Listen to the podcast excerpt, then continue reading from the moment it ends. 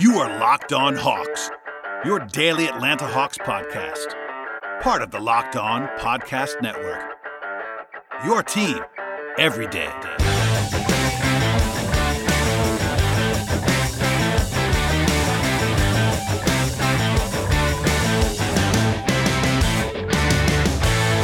Hello, friends, and welcome to episode 726 of the Locked On Hawks podcast. I am your host, Brad Rowland, coming to you on a Friday evening into Saturday morning. I was in the building this evening for what became a very fun and very entertaining win for the Hawks by a final score of 141 to 118 over the Brooklyn Nets.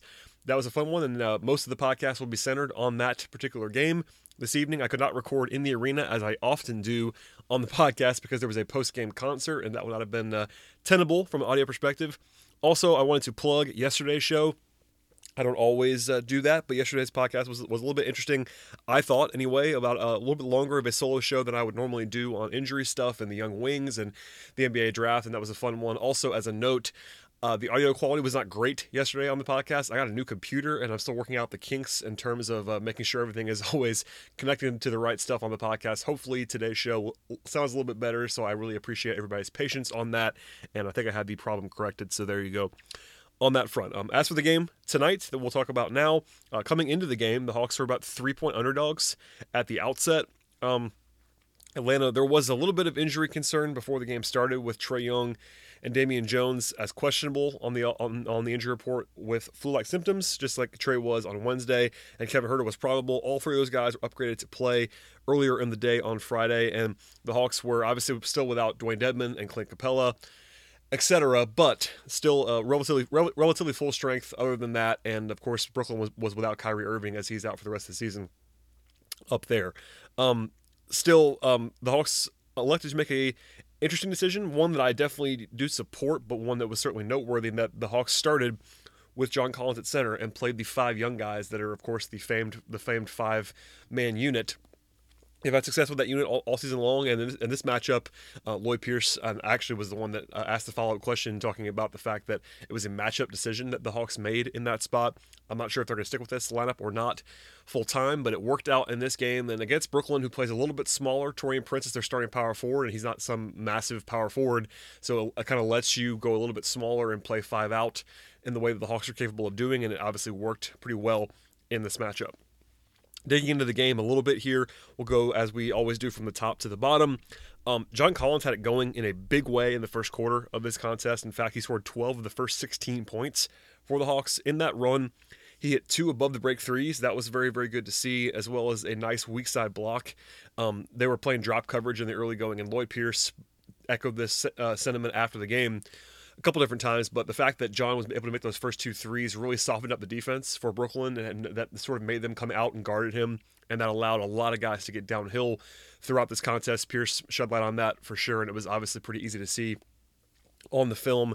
Ultimately, they also elected elected to and uh, with great success sort of feed Collins more often um, near the rim. Once the, once that all once that all happened, so basically, I don't want to assign too much credit to two shots, but once once Collins started the game off with two for two from three, um, Brooklyn extended their defense, kind of tweaked it a little bit, and, and Atlanta really took advantage of that for the rest of the game.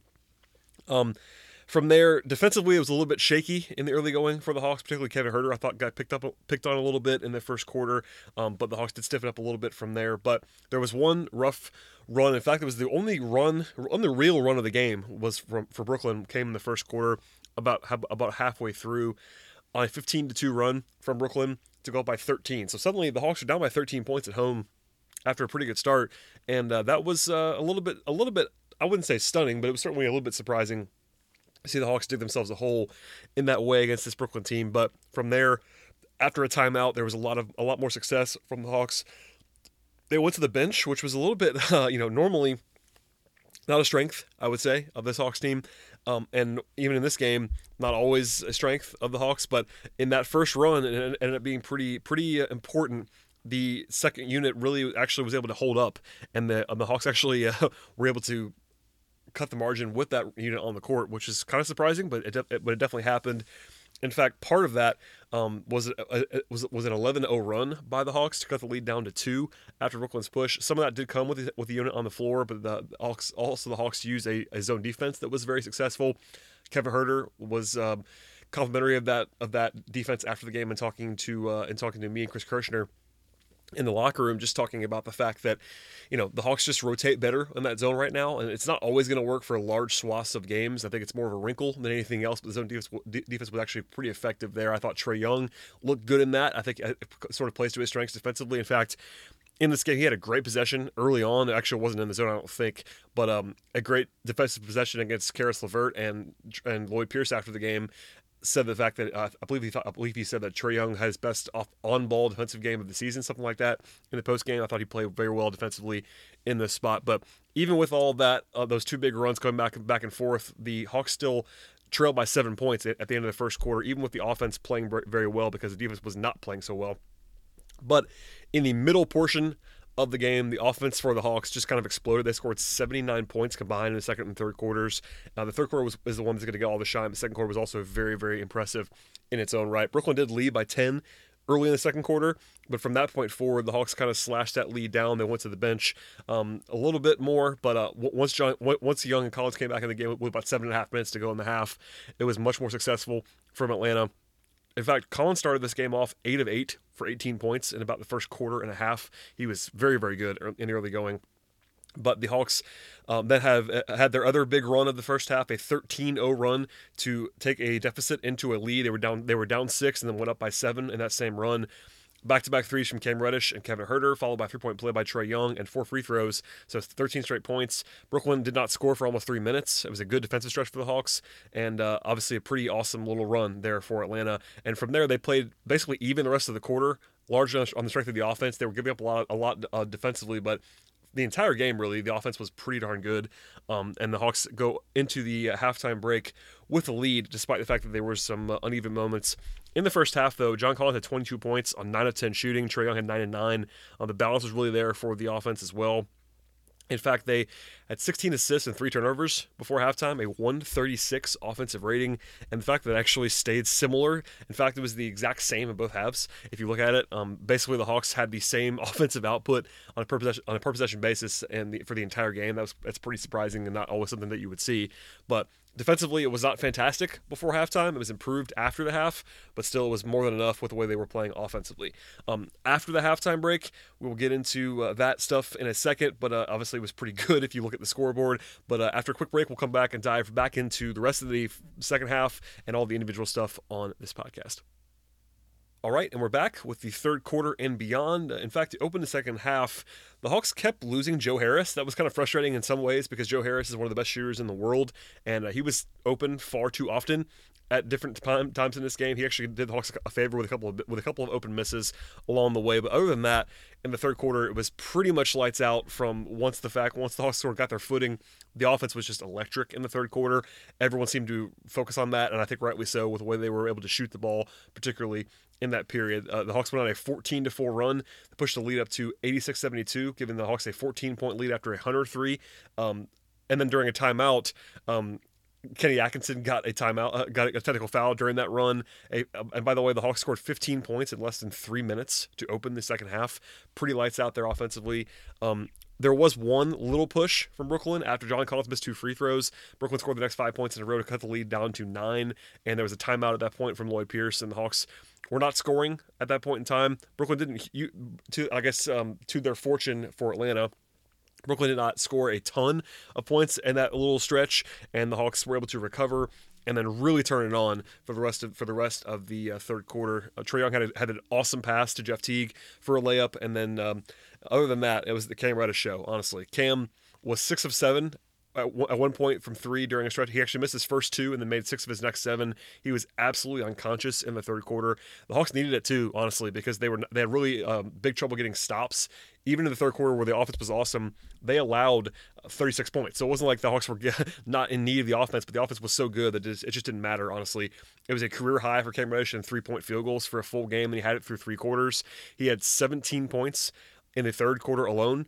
Um, I I, I, would say definitively his best offensive quarter of his career to this point. Um, had a, a, couple of good games offensively, but that that stretch in the fourth quarter, he just couldn't miss a shot. Sorry, in the third quarter, he just couldn't miss a shot. Frankly, the whole Hawks team was kind of unconscious in that, in that third quarter, but Cam especially was just lights out and making everything that he threw up in the air all good looking shots too, shooting the ball with confidence, playing playing with confidence, and uh, I think we've now seen that a few different times from Reddish this season. When he's playing with confidence, he looks like a different guy, and uh, that was definitely the case in that third quarter. Um, the Hawks also, by the way, Reddish, Reddish had an incredible pass to Kevin Huerter along the way. Even when he was not making shots, he was also doing everything else. Um, and then after Cam went on that barrage, Huerter and Collins made back to back threes, and the Hawks just couldn't miss, frankly. So for the entire third quarter, the Hawks were eight of ten from, sorry, 8 of 11 from three. Um, they had 11 assists in the period. Reddish, Reddish was 4 4 on his own. The Hawks actually allowed the Nets to shoot 54, percent from the floor in the third quarter, but um, it, it, just didn't matter because the Hawks' offense, offense was so good. And honestly, that's kind of the dream scenario for the offensive side of the floor with the Hawks right now when they're playing that five man unit, just kind of flying the ball around, shooting the ball from long range, attacking mismatches, playing small, playing fast. And Lloyd Pierce seemed to be very happy with the pace in this game. I would definitely agree with that, considering how fast the Hawks were playing, and, and this matchup they actually played to their strengths quite a bit.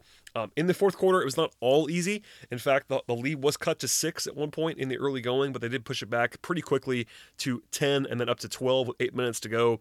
The, all, all five stars were playing very well offensively. In fact, hilariously, um, and this actually held for the entire game Trae Young was the only starter to not hit more than three threes. Sorry, three or more threes.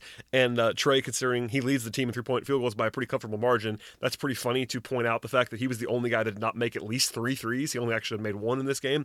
So it kind of speaks to everybody that just knocking down everything along the way there. The Hawks did stop making every shot. Um, it was not necessarily sustainable the way they were playing offense in the third quarter. In the fourth quarter, they did slow down quite a bit. Only scored 10 points in the first six minutes or so of the third, but the Nets only scored six points in that same time period, and that really allowed the Hawks to sort of um, put this game away because eventually they started making shots again. The Hawks pushed it up to 16 with about 5:30 to go, and at that point it's basically over.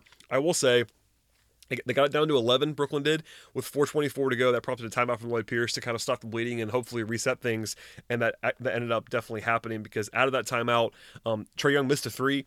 But John Collins t- tipped the ball back in with, with, a dunk to go back up by 13. They got a stop.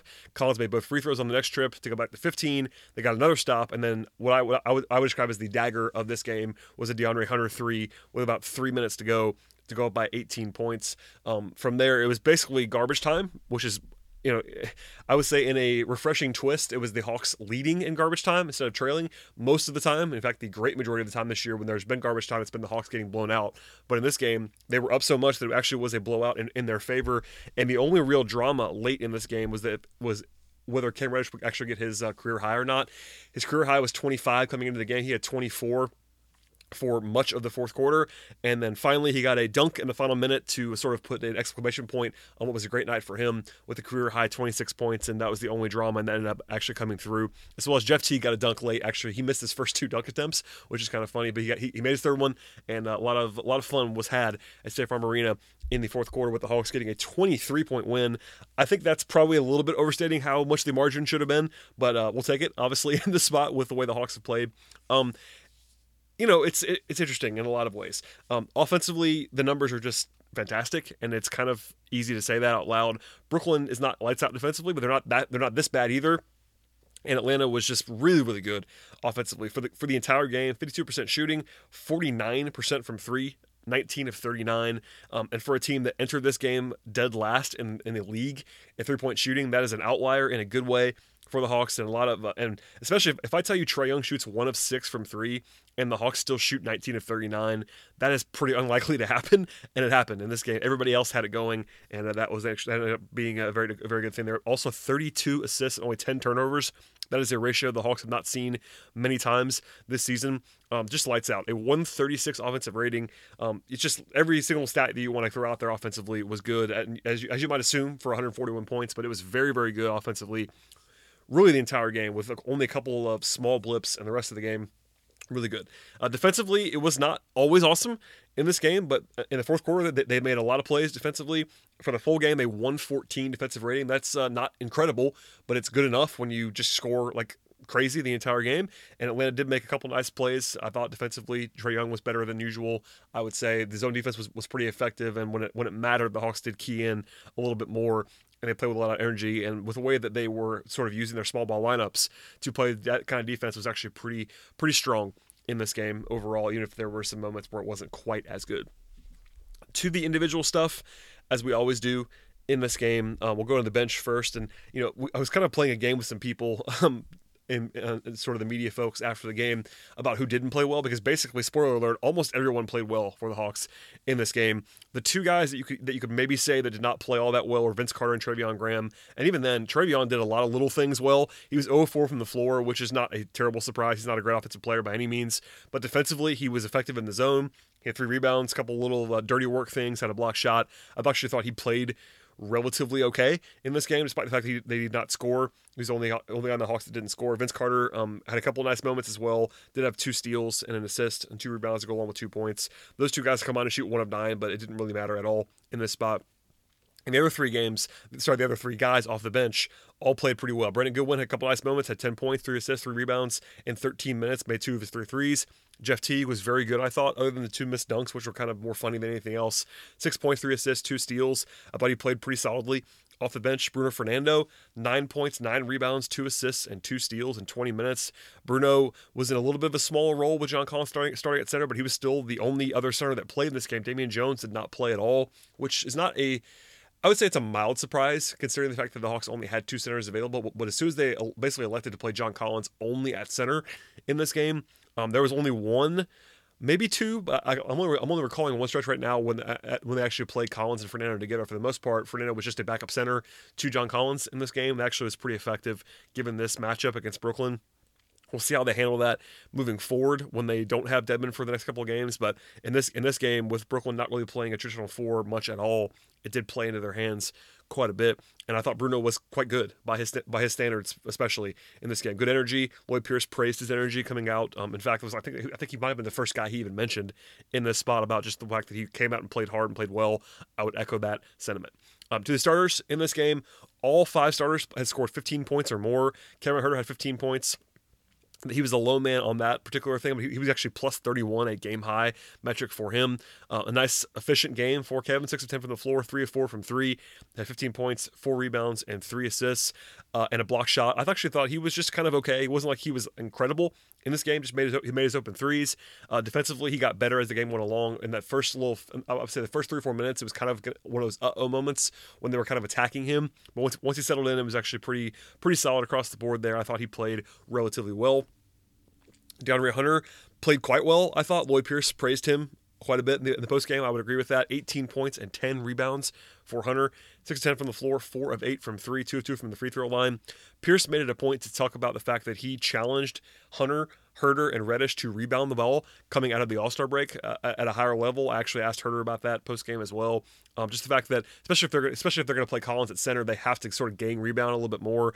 And uh, Hunter was the uh, example of that in this game with 10 rebounds. That's not exactly something he's going to always do, but I thought he played pretty physically and pretty well in this game. Good to see him put put together a pretty complete effort. Trae Young um, was good, obviously. I think the only thing there is that he didn't shoot the ball particularly well. 6 of 18 from the floor, 1 of 6 from 3 not his best by by any means, but got to the line uh, got, to the line for nine of ten. That's very very solid, of course, and 14 assists to go along with 22 points. His passing is always fantastic. It was very very good in this game. I thought he played a very under control brand of sort of just operational basketball in this game. It was not his most spectacular night, but his passing was just fantastic, and defensively he was better than normal for sure. Pierce praised him. I would say I would definitely echo that. I think he just played well. It wasn't like a 50 point game for Trae Young. He's going to have bigger and better offensive nights as a scorer, but his passing and his defense are definitely worth shouting, shouting out in this game. I thought he played very, very well.